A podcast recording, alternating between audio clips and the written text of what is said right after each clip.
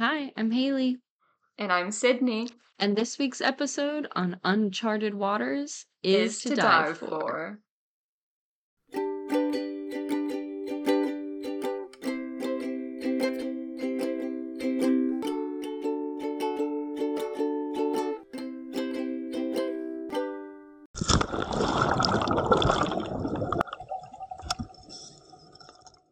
Hey, Sydney. How's it going?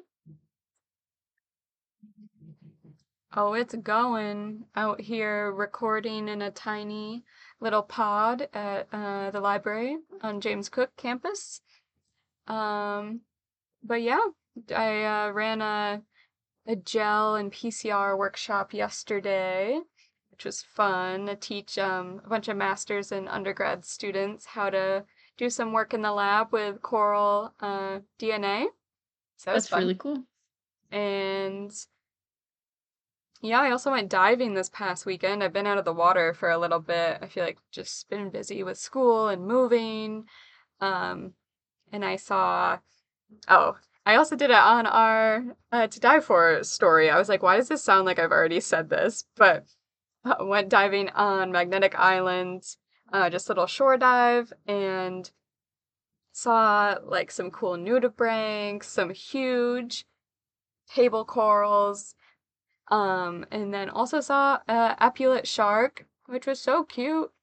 And yeah, it was like a murky muck dive, but saw lots of cool things, and it was so fun to get back in the water. That's awesome. Yeah, it sounds like an awesome dive. I it's funny. I always love like the big dramatic reefs and, you know, all the of course little tiny animals and the corals and big sucker for invertebrates. But it's so funny. So Lawrence was just here last week or I guess a little more than that now, uh, for my birthday.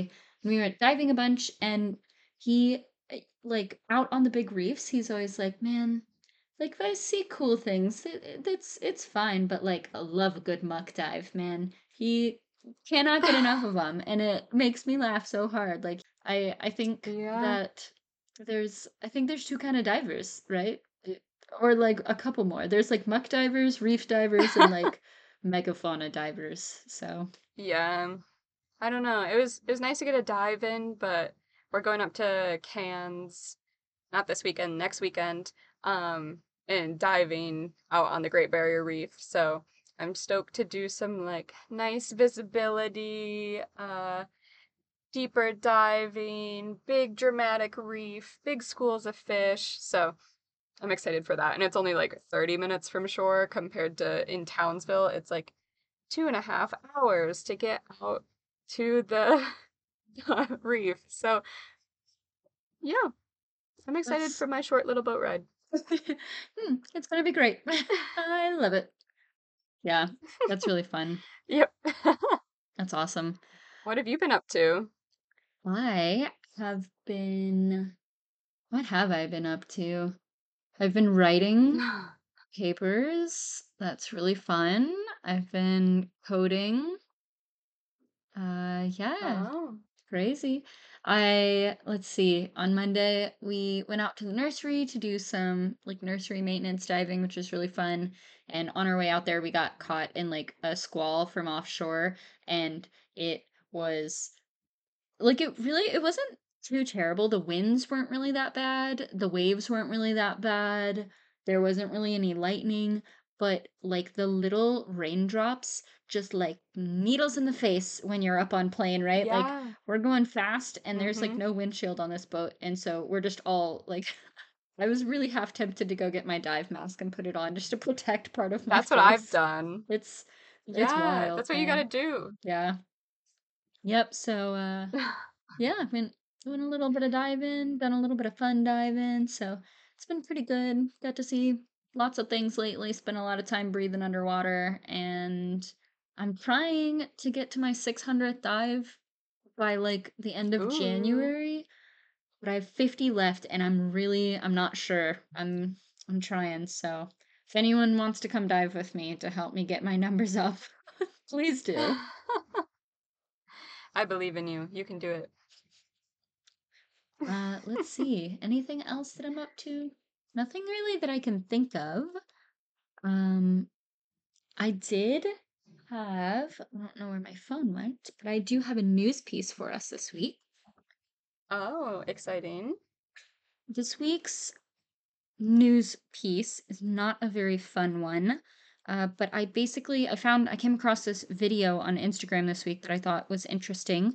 Um, it is one of these kind of very dramatic videos, and it has like the headline "Exposed," and it talks about it has this video of a dolphin entangled in some like fishing line.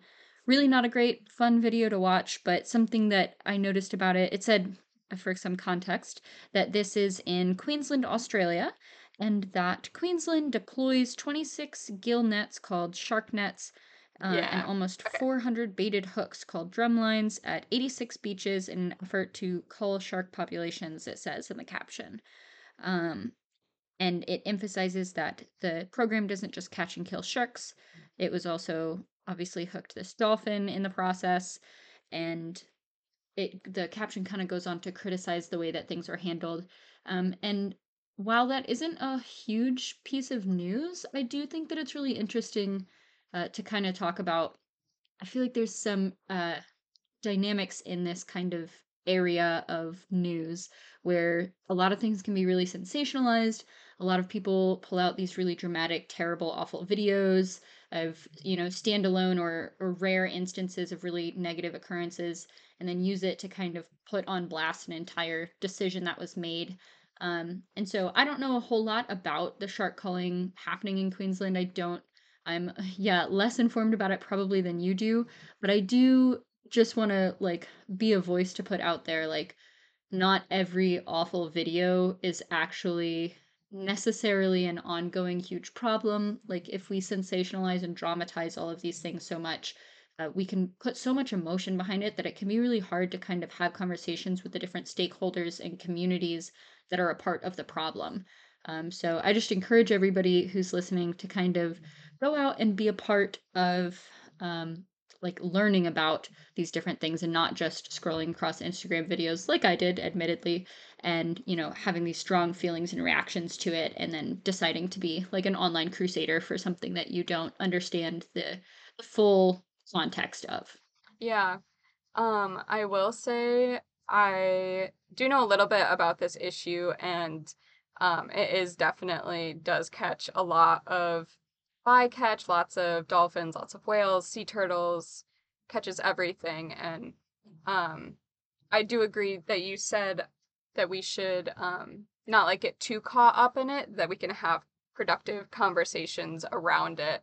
Um and this is definitely one of those topics. So I watched a documentary, I guess maybe last year, um, called The Envoy Shark Cull. And um, it had a bunch of different divers, different shark scientists, um, most of them based in Australia. And I think like um, Shark Girl Madison, Madison Stewart, who runs Project Hiu, um, if anyone if that rings a bell for anyone, she was in this film along with people like Ocean Ramsey, um, Eric Eric Bana, Tom Carroll. Um, so there was a bunch of people in this film uh, talking about the issue of shark culling, how these nets work, and other um, not as detrimental solutions that could be implemented, and kind of also touched on how ineffective these shark nets are in catching their target species. So they catch all these other things, all these really fantastic megafauna, uh, like whales and dolphins that I touched on, but they don't do a good job of catching sharks. So therefore, they're out there being ineffective, still letting sharks through, and also killing other marine life in the process. So I would say definitely watch this movie called Envoy Shark Cull. Um, it's like almost two hours documentary that came out in 2021, and that gives a lot of good background about this issue. And there's lots of groups that are looking to get those nets out of the water and put in um, some different, more effective methods. Um, I can't remember them off the top of my head, but I feel like they were trying to use like drones and observers, but then there's also like other technological advances that they've made. Like, I don't, I want to say it's like a better barrier. I can't remember, but in that film hmm. they talk about it. Not a gill net. yeah. Yeah, definitely. Yeah, super cool. Well, thanks for providing me more information about that. Yeah. And yeah, I think obviously, you know, there's lots of really challenging environmental problems going on within the marine realm. Um, but I don't know. For me, I feel like it's really important to kind of hear the facts and the data and the statistics on it because, yeah. for example, like that could be a super common occurrence or it could be a one off event that I am still watching that same video and still going to have that same emotional response and without knowing the context without knowing if this is the like one of the only times this has ever happened or if this is like every day, mm-hmm. uh, you you really don't have any information about what's actually happening on the ground um, yeah. so i think super important to advocate for marine organisms and, and limit bycatch and all sorts of things uh, but also important whenever receiving information about these kinds of things to kind of ask more questions beyond just like what's this horrendous video that i'm watching that's going to elicit an emotional response right? Yeah and um i think that's a really good point and with this shark cull film i was talking about they did have to end up going to the government and submitting um, for like records back to them um, showing like the actual numbers of organisms that have been caught with photos because they are not releasing that to the public because it's such a controversial issue. Um, and they also don't let people go wow. out and remove organisms from those nets. So if you see something caught in a net and you want to go try and untangle a dolphin or a turtle, like you will get fined, I'm pretty sure, for touching the nets. So definitely a very complex issue. Um, go to the sources, like Haley said, like look deeper into it. In this case, people are going to the government to get um, the facts on the animals they recover from these nets and make statistics from it. But yeah, go to your sources. Don't get too too caught up. And yeah, it was definitely an interesting news piece. I'm glad you brought that one up because I am in Queensland right now, so I haven't seen a shark net. But uh, yeah, I totally forgot about this. So that kind of brings us back up in the, into the forefront of my mind. Yeah, yeah, cool. Well, um, it kind of has nothing to do with our episode for the week, so I'm sorry for this really awful transition we're about to do. Uh, but we are going to go back for more from Rob from last week. Uh, this will be our first two part episode, like we said last week and we are super excited to get you guys kind of the rest of this interview. Uh, we stopped last week talking about some cool experiences that Rob has had in Cozumel and how uh, rare it is actually for him to see sharks. Is kind of I think the last. Oh, there you go. um, we yeah yeah was, transition. It was all on purpose. I tied it in. yeah yeah. So uh, now we'll go back and hear a little bit more about how Rob got the got to his position right now and a little bit about his background and education and go from there with the rest of our usual questions. So we hope you guys are waiting with bated breath. Oh. but um bated get it? And yeah, without further ado, here's Rob Stansfield. Can we talk about can we ask about your dive uh yeah. education, like what you had to do to get to this stage? Okay, so uh, the highest qualification I hold. Wow, do you know what? It's a weird one. Uh, so I I did I did my open water um, advanced rescue dive master and everything in Koh Tao. Um, mm-hmm. I then came to where is that? Koh Tao's in the Gulf of Thailand. It's okay. a really cool little divey place because you can dive all the time. Party town. It's great fun. It's like it's uh yeah, it's just a wrong place. Um, it's great. I mean, wonderful place. Diving's really good, and, uh, it's, it's, you know amazing. So I did a lot of training there, which is really good. Um, did it with a, with, with a group of guys called Roctopus, um, SSI SSI training. Um, then I came to Mexico and uh, did some diving and really got into caves. So I did all my cave qualifications. uh, and that was incredible. Um, then I came to Cozumel, and I didn't really do much more qualifications wise. I did I did uh, my um, IDC, and I then did a crossover to uh, S- SSI. Um, What what skill set do you think that you use the most in your line of work? So like you're taking people out on a boat, you're guiding. Um, so, so I, yeah, I think. I mean, the, the, the biggest thing. I mean, people always come back to me and say my dive briefing's brilliant. Um, I blow my own head up. But um, yeah, I, I, I think I think public speaking is, is probably the biggest thing that, that I've needed because I need to talk people Mhm. into doing a dive that they've never even heard about before and talk and introduce something to them that they've maybe seen or a couple of articles maybe on the internet. I mean, I know PADI did a big push about it. Um, there's ocean. I, my, I had my whole thing come out in Oceanographic. There's quite a big push towards blackwater diving generally in the industry because it's kind of new and Mhm. fresh and it looks great on magazines. I, you know, it creates it generates incredible images. Um, so that's kind of cool. Um, Yeah. I, I think the biggest skill for diving wise Yeah. for me is is buoyancy. The buoyancy, the blackwater dive is, a, is is all about buoyancy. Uh, most people are not taught it when they go when they get learn when they learn to dive. Um, it seems to me that, that most dive shops are all about you Mhm. have three days to teach someone to dive, um, and you can't fail them because that's bad business. So people learn to dive hit, touching the bottom. People learn to dive pushing off everything. I mean, I was the same, right? I, I'm not, you know, I I, I- I'm no one to talk because I remember what I was like when I first learned to dive. I was crawling all over the reef. You know, it's terrible stuff. But that's really doesn't. You can't do a dive if, if you if you're if you're a person who touches the reef or has to use a finger or has to use a pokey. There's nothing worse in this world when I see a photographer and they got a pokey stick. It basically that's basically saying I can't dive because I need to physically touch something in order to take a photo. Where in blackwater environment there is nothing to touch, so you have to use your fin kick. You have to have the ability to stop, move, come backwards.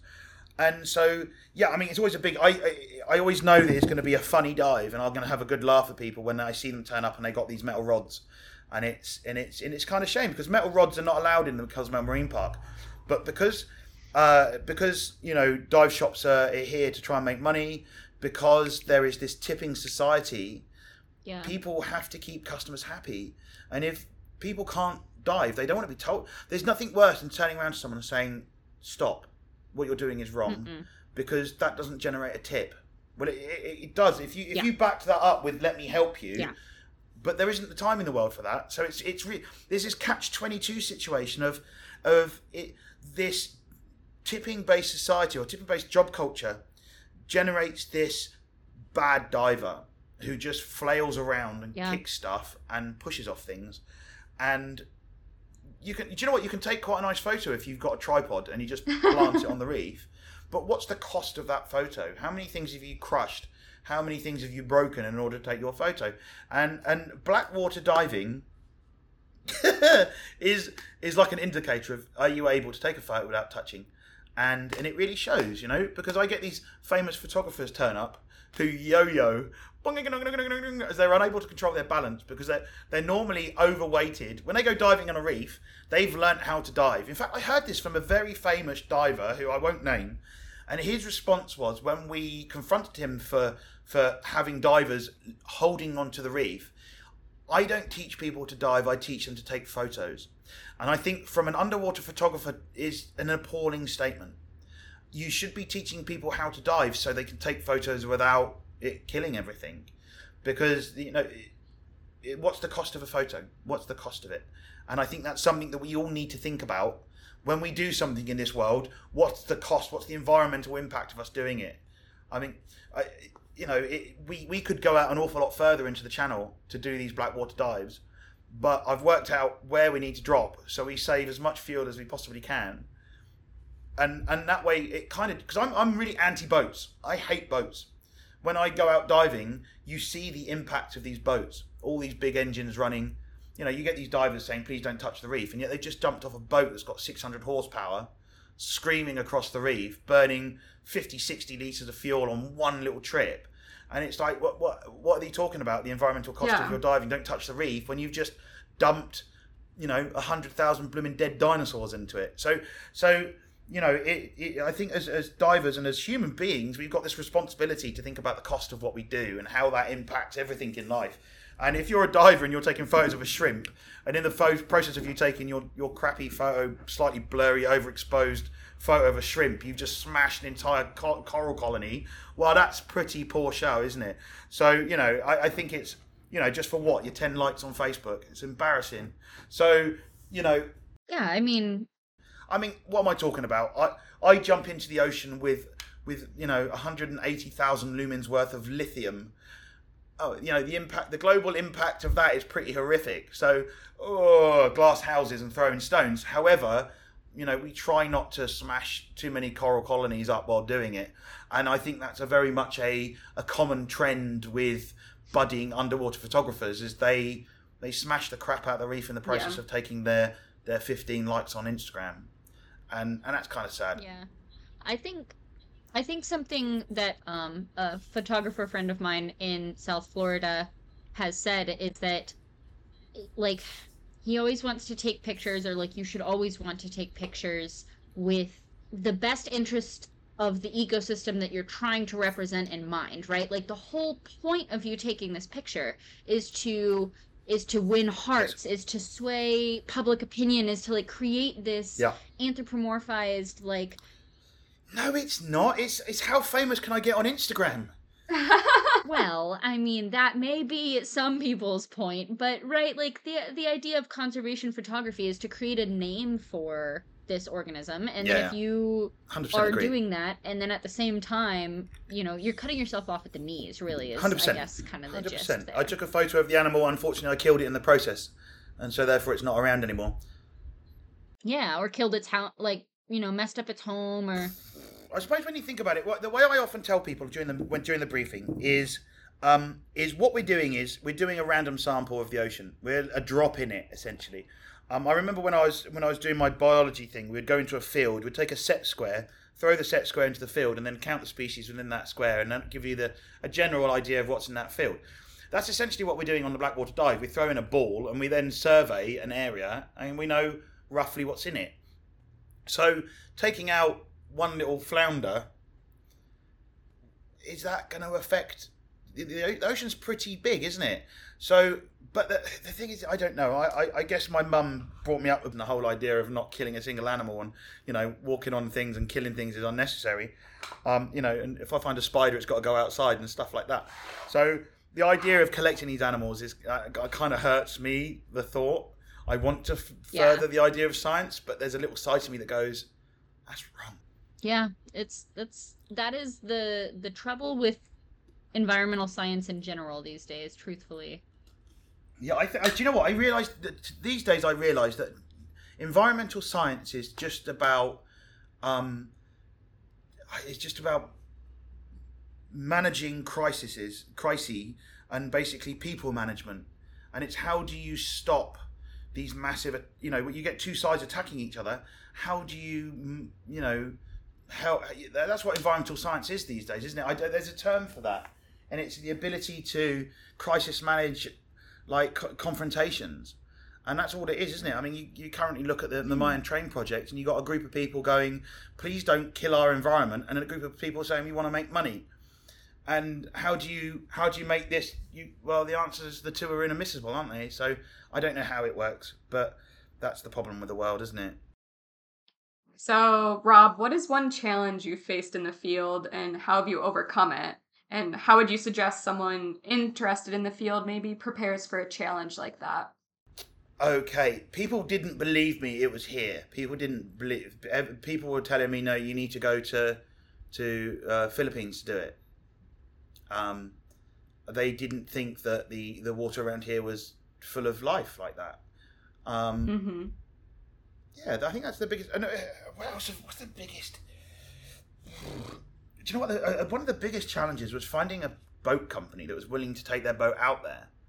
Um, and that was really that was a really big thing because an awful lot of the boats on Cozumel, you get a big pile of white paint and you put loads of filler in it, and then you just basically paint the boat with this filler, and it fills and he cracks up. It makes it look pretty, but there's actual no real strength, no rigidity to that.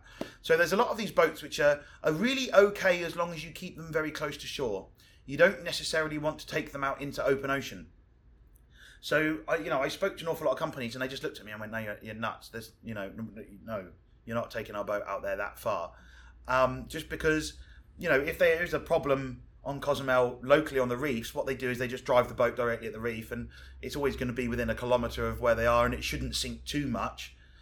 But then all of a sudden, I'm asking them to take them, you know, take it like four or five kilometres out into the middle of the channel at night in waves. Yeah, that was the biggest thing. Um, and I think that my advice to anyone who's trying to do something that's just ridiculous in most people's view is just to keep going. Um, if you if you really believe it's there, prove to people it's there. You know, you know, it, it was for me. It was a real case of making, you know, showing to people, and you know, and I really had to push them and say, look, come on, come with me. Let's do one. Let's try one, and see what happens. Yeah. And I think I was really, really lucky that I went out there and the people saw it and went, wow, okay, yeah, that is something. And and after a couple of them, people were hooked. And it was like, yeah, okay, we got it. We're going to do it. And then I found a group of people that are willing to take their boat out. Um, they they've since then they've worked on the boat and made it custom for us to go out there. So it's got all the lights, it's got everything, everything you want the boat to be doing, it's doing. Um, you know, and we put all the safety safety nets in place, all the transponders and the you know all these. We basically, I basically before this job, I used to do a job where running concerts and festivals with video. There's one really crazy thing that that if you have a single fault with a big screen TV in front of a load of people, they all see it. If you're in lighting or if you're in sound, you can have a bit of feedback and people go, hey, the guitar feedback, whatever. People get over it. If they see a light flash, they just turn the light off and then the rest of the video, the rest of the show looks great. But if the TV has a fault, everyone goes, telly's broken. And everyone's glued to it. There's something about it. In 2012, I was in in in Poznan in Poland, and the TV that I had right at the beginning of the game had a fault, and the fault just happened to be in one of these golden sections of the screen, and there was one photo taken by a, a, a Polish um, uh, uh, newspaper pa- people of this broken square of the TV was right in the eye of one of these one of the football players who was playing at the time, and he looked like a pirate and ended up being on national TV as the TV broke and it was anyway whatever. But but in in that game, in that whole career that I had there, my whole life was about making sure there's backups to backups. If something goes wrong, can I carry on working? Is there safety involved in this?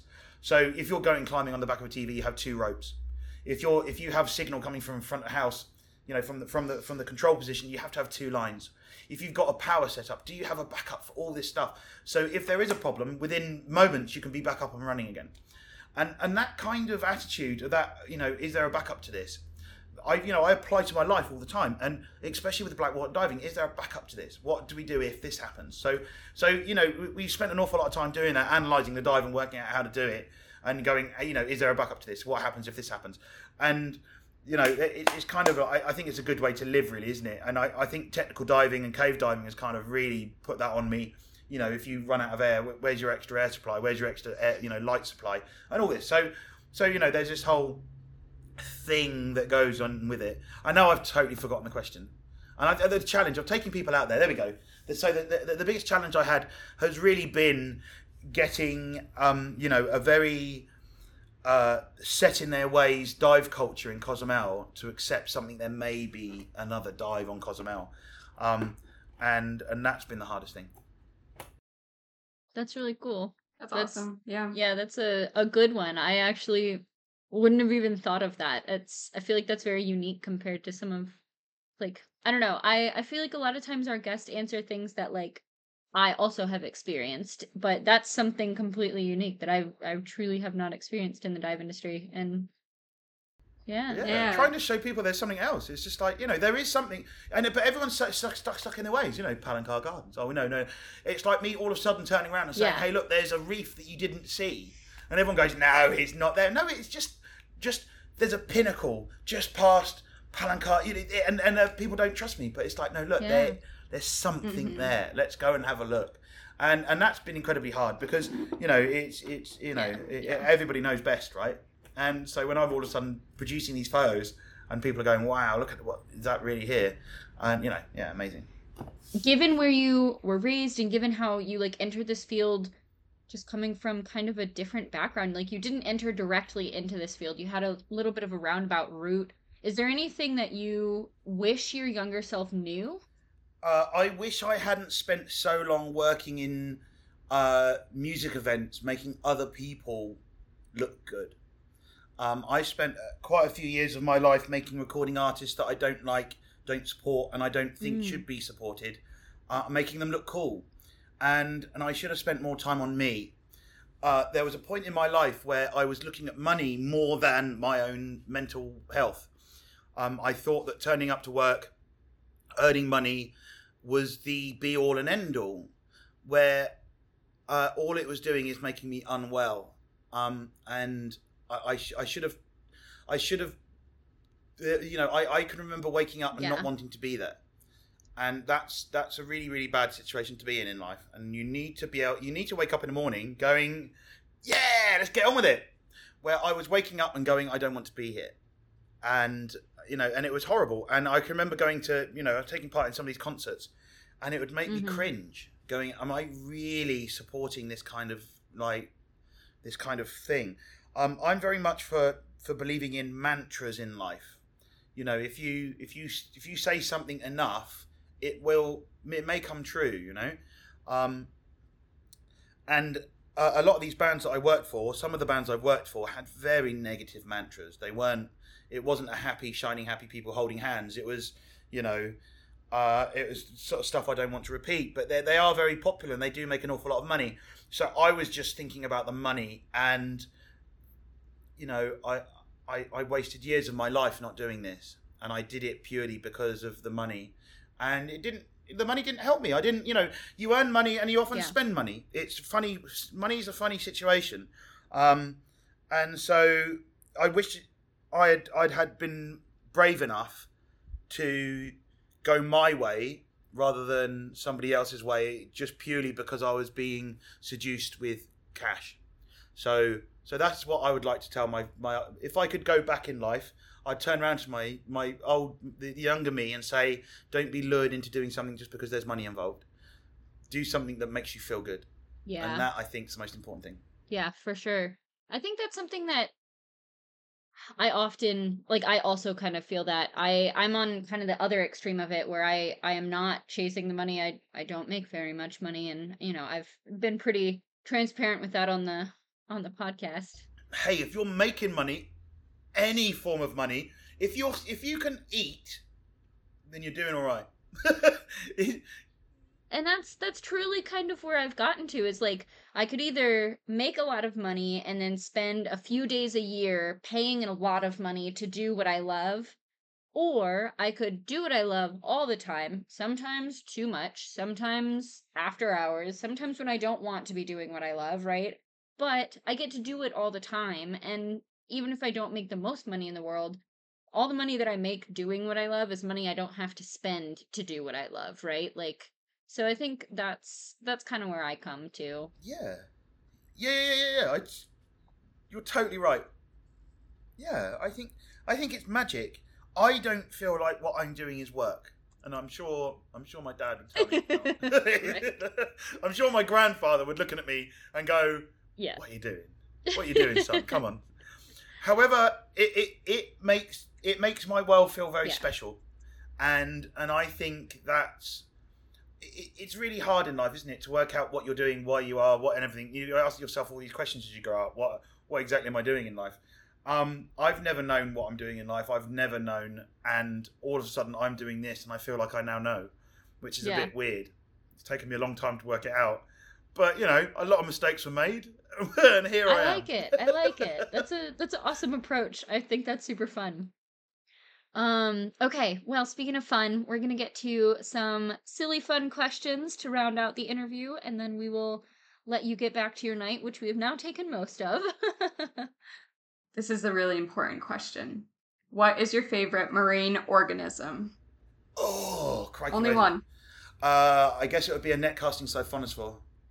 Oh no, would Ah. it be? No, or would it be a diamond squid?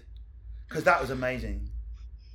Mhm. It- right. Okay. So only one. I, it, it's either it's either uh, netcasting siphonophore, which I find. I, I think that is actually it. I think net casting siphonophores are absolutely incredible. Um, so many animals uh, mimic mimic them, um, and yet they're not really found in fossil record.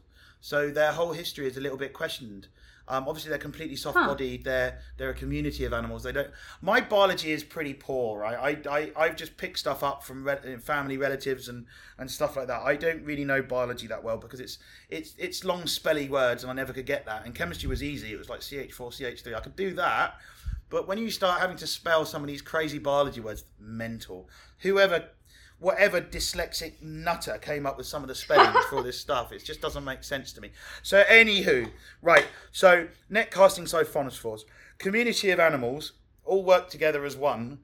Um, some of the largest mobile animals in the world. These things are huge. They create these massive stinging arrays. Um, if you happen to swim through one a bit quick, they they leak this bioluminescent fluid, which is like alien stuff. They look like hanging chandeliers that don't like light. You put light on them and they turn into this glutinous mass of jelly blobbing up and down things. They sting like crazy. You don't want to lick one, put it that way. Um, they propel themselves around at massive rate. They they if you do a WhatsApp, it's not a WhatsApp, a, a, a do a Google search, go into Wikipedia and look at some of the images of the of the very first um, bio, biology. You know, they back in the olden days when people didn't have cameras, they had to draw. So all the Yeah. all the biologists were amazing artists. In order to be a biologist, you your penmanship was incredible, and some of the drawings in Wikipedia are just like fractals. You see people who have spent an awful lot of time on, you know, experimental chemicals have drawn. They are the most incredible fractal shapes, and I think that netcasting siphonophores just have this most beautiful thing. What are they? Friggin' aliens. That's what I reckon they are. I reckon they dropped down on a meteor at some point, colonized, and now and now all the animals in the on the in the ocean are trying to look like them, are trying to be the siphonophore. Yeah. Um, you know, we ha- there's there's a whole group of research at the moment about mimicry in deep sea animals in their larval Yeah. stage. I mean, have you seen some of the squid that in their larval stage just look like siphonophores? And that's just mind blowing because they have the most incredible shapes, the most incredible textures, the most incredible colors, and you know everything wants to not touch them. You don't want to touch a Yeah. Um.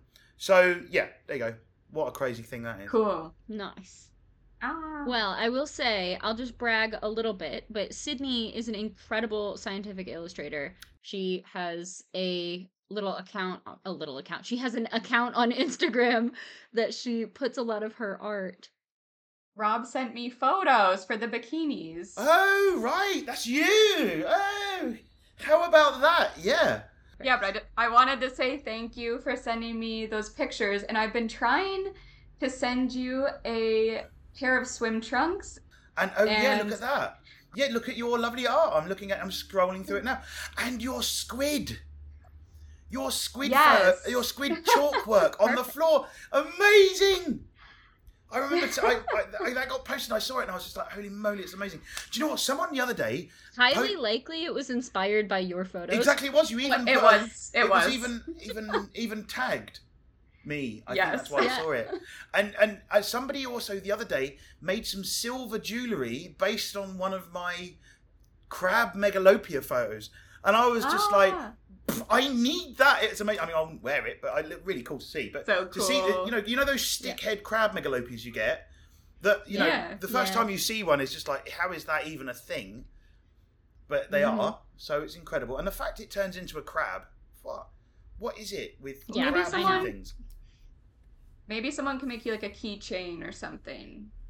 Yeah. Yeah, and stab myself in the pocket with a whole sharp face. Uh, I think, can we do something softer and more cuddly? I think that'd be nice. A little little bobtail squid, maybe that you know might have some Yeah. density to it. But yeah, so so going back to the whole like you know my favourite critter is the netcasting siphonophore. I think mainly because of the drawings that people have made of them, and I think that's because Yeah. to take photos of them is really difficult, but to, to see the drawings, and you need to do some. You need to now research the netcasting siphonophores because they are There they you go. are trippy. I'll It's do it. like- yeah, they look like fractal art. It's fractal art. It's just like how can you how can an animal be a fractal, but that one is. I'll draw one and tag you. Um. okay, favorite or like your best, most crazy dive, snorkel, water related story. It could be on a boat. It could be like something amazing that happened, yeah. or something terrible that went wrong, or whatever. Okay. I think I think one of the best stories for me was on the way back from diving in Chinchorro uh, a few years back. Um, we we just did the third dive of the day, and luckily when I'm in Chinchorro, I dive with with, with, with a friend Heiko, and he just kind of I go on two tanks, and he lets me dive what and do as I want because I run around and get photos for him. And so we were doing that, and long I know the dive sites, I know how he's diving, and so I was swimming around and I was trying to get all these long shots. So I was getting on anyway. I was swimming around so much, um, I and I was busting for a pee. I got back on the boat and I was about to jump in and go for a pee, and they said, "No, we don't have time. We got to go. We're, we're, we're chasing the light." And like about ten minutes into this, I was like, in, in, into the journey back, and I said, "Guys, look, please, I'm gonna I'm gonna have problems if we don't stop now." So anyway, I jump in. I'm sitting in the back. I'm holding onto the ladder, having a wee, and someone shouts "dolphin," and I'm like, "Oh, quick! Give me my fins. Give me my mask. Give me my camera." And so I grab my fins, get my mask, and I'm swimming off. And I look down, and I, I go, and I put my head back up, and I go, "Guys, that's not a dolphin. That's a f- sperm whale." So. My, yeah, we, we basically, yeah, it's incredible, right? So we, we're there on the way back. We may, maybe 15, 20 minutes out from Chinchorro on the way back to Mahahual. And I jump in for a wee, and we basically jump directly on top of a of a sperm whale, male sperm whale, just sitting there, full size adult, massive thing, and it was just chilling out the surface. And and so I'm there with the camera, and I'm not trying to get it in the focus. I'm feeling a bit nervous that I'm the only person in the water with this massive, massive predator. Um, then disappears, comes round and charges me, and I've got this video of this sperm whale coming at me at full speed. It then turns, puts on the brakes, turns round, rolls over, and farts. and I'm like, and, and for some reason, I stick my head out of the water and sniff. What is going on with me? What is going? I wanted to know what a whale fart smelled like. I didn't smell anything, but I, I now look back and go, what a weirdo. I like how I'm imagining you sniffing with your mask on, and the mask just like sucking to your face. like, Yeah, I did. I did. I whipped it off and was like, no, nothing. But it, I guess, I guess everything has to yeah. off gas, doesn't it? You know, even whales off gas from time to time. But so, uh, you know, it was, it, it's those deep diving mammals, you know. yeah, but it was incredible. You know, and obviously, you know, seeing this huge, huge. Well, it's, it's isn't it the largest toothed predator on the planet? And to see this thing in lines, front of me, yeah. Yeah, I mean, you know, it, it- wow, it was incredible, and that all came for as a result of me desperately needing a wee, um, and and having to jump out, and then all of a sudden I'm in the water with you know an incredible cetacean like that. So that was pretty pretty cool. But I think the funniest thing is the fact I smelt the fart, which I, I, what's going on with me? I don't know, but it yeah, it was amazing. Most incredible So, experience do you I still think. have? Do you have that footage somewhere? Yeah, I sure do. It's on my it's on my Instagram feed. If you go to Instagram, look at Oh my, my videos. gosh. Yeah, yeah, it's just sitting there, and nobody watches it because people don't go to my Instagram feed to watch a whale video. They they want to see the Blackwater read aliens, and they, they like seeing Yeah. blobs. That yeah, but so so that's that's that really. It's so cool. Oh my god. That Yeah. is really awesome. Wow. Okay, I'm terribly excited. one more fun question. What is something that you always crave after going on a dive? Like, do you have a food or a snack or something that's like the best? Oh, it's normally a beer. That's what I want. Well, I, I finish a dive and I want tacos and beer. I really want a cold beer. Um, uh, do you know what? I really love melon after a dive. Bit of cake, cake, melon, beer, tacos. That kind of like sums me up really. And then and then obviously straight in and edit the photos. It's I just basically there's a side to me that goes just I want to see what I've just done. And so Yeah. I if if I had my way, I'd come home straight away and edit. But I've now noticed that that's not the best way that I work. It's best if I sleep, then wake up and then do it. So I have Yeah. to kind of limit myself. Um, But yeah, the, the food directly after a dive, nice bit of cold watermelon is really lovely. But tacos and a beer is kind of sitting on the back of my head. That's why I'm in Mexico, right? Tacos and beer and diving. It's amazing. Right. What more could you want? Man, tacos are really good. I I do miss like good Mexican street tacos. Yeah, right. Ugh. Yeah, El Pique. Oh, amazing. Yeah. All right. Last question. We're gonna round out the interview with. We kind of asked you at the beginning how you got into being in the water and how you got started in the water. So, what is it after all this time that keeps you coming back to the water? uh, the unknown. I I love. There's something incredible about seeing something new. Um, I, I, I dive reefs and I kind of go, meh, seen it. You know, I've seen tails, I've seen sharks, uh, I've seen anemones, I've seen all kinds of different fish. But when I go into the blackwater, I see stuff and I go, what is that? What am I looking at? And and that is probably the most exciting thing ever. The first time you see the new squid, you see the new fish that you've never noticed, and that is what I think one of the most wonderful experiences. And so, the, the the thing that keeps getting me back in the water is the chance of me seeing something that I've never seen before, um, and doing Yeah. something, being somewhere. You know, okay, it's it's in a completely black environment, right? So you jump in. So just to purely describe the black water, it's nothing. There is no reef there. There's nothing. There's no landmarks. There's nothing. But there is stuff that you may have never seen before, and and that that's an addiction. That's an addiction. Yeah. That's awesome. Yeah. Yeah, the well, unknown, I'm- right? I think you you chose a good uh, a good career to be doing dealing in the unknown, huh? Yeah, right. Amazing. I mean, I, I, I think I would really love to do, um, to be one of these guys who pilots these crazy submersibles down to like five thousand meters.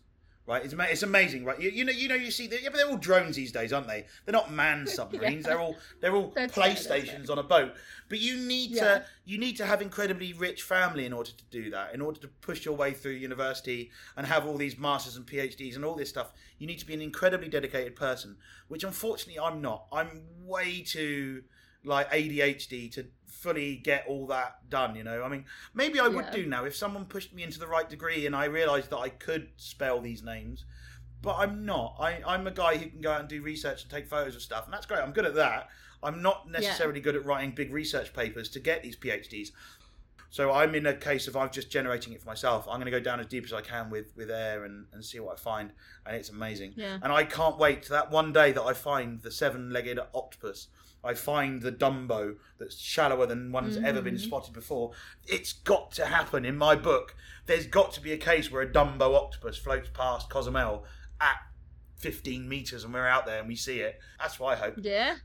That would be amazing. I said this the other day online, and someone went, "Yeah, but there's certain things in life we know that are not going to happen." And I'm like, "But you never know." And they were like, mm, "With an education, we do." and I was like, "Fair point. Fair point. Okay. Yeah. Yeah. That's that's cool though. I like that. That's awesome. Got to keep the dream alive, you know. Yeah. Right. Keep it the dream alive. That's, that's yeah. I mean, I I, I want to find these crazy aliens. I want to see them. I want to see that because I now know that they're tiny. there's not much big stuff out there. Oh, Yeah. Yep. Yep. Um, well, thank you so much for coming on the podcast, Rob. We're so excited to yeah, we're super stoked to publish this. We'll come dive sometime. We'll meet in person someday. thanks for having me. It, I it, I was I was a little bit I was a little bit oh no what am I doing oh god but I forget how much I really enjoy talking about what I do it's so much fun you know I I got moaned at that the briefings you know it can be up to like an hour and a half long where I talk through with animals yeah Yeah. because it's, uh, it's so important for people to be prepared about what they're going to see you know a lot of times but I've now got it down to 45 minutes so I, you know, the, the briefing is 45 minutes long, and, Well, and only 40 minutes of that is actually about animals. So that's not too bad. Five minutes about the five minutes about the dive, and then 40 minutes about the animals. Okay, so you can follow me on on Instagram at at bobtec b o b t e c. Um, you can follow Cozumel Blackwater at Cozumel Blackwater. Um, that's also on Facebook, um, Cozumel Blackwater, and Blackwater Cozumel if you want to do it that way around. Same, same, same, same, same. We do have a, Okay. a website, but I have no idea how that works. So that doesn't work. Don't go there. It doesn't work. Um, and it, it's just the it, uh, at the end of the day, what more is there to life than Instagram and Facebook? That's where you can find us. Um, and like, share, and smash the bell button. Isn't that what everyone does these days? I think so. yeah, something like that. Cool. And soon there will be the YouTube channel, which I'm sure will be Blackwater There you go. I've got a feeling. Yeah, that'll be awesome. Super cool. And we'll link all of your socials in the description of our show too. So um, you can go there and click that to find Rob's stuff there. Thanks so much for listening to this week's episode. Don't forget to head on over to our website where you can find information on submitting your great stories for our Fish Tales episodes. Those will come out about once a month, and you can find the form to submit your stories online. Our website is under titleteesapparel.com. There's a little header at the top that says to dive for a podcast. And if you hit that link, we also have merch for sale. And you can also find us on Instagram at to dive for podcast and on Facebook as well. Don't forget to like and follow and share with your friends. See you guys next week. Bye.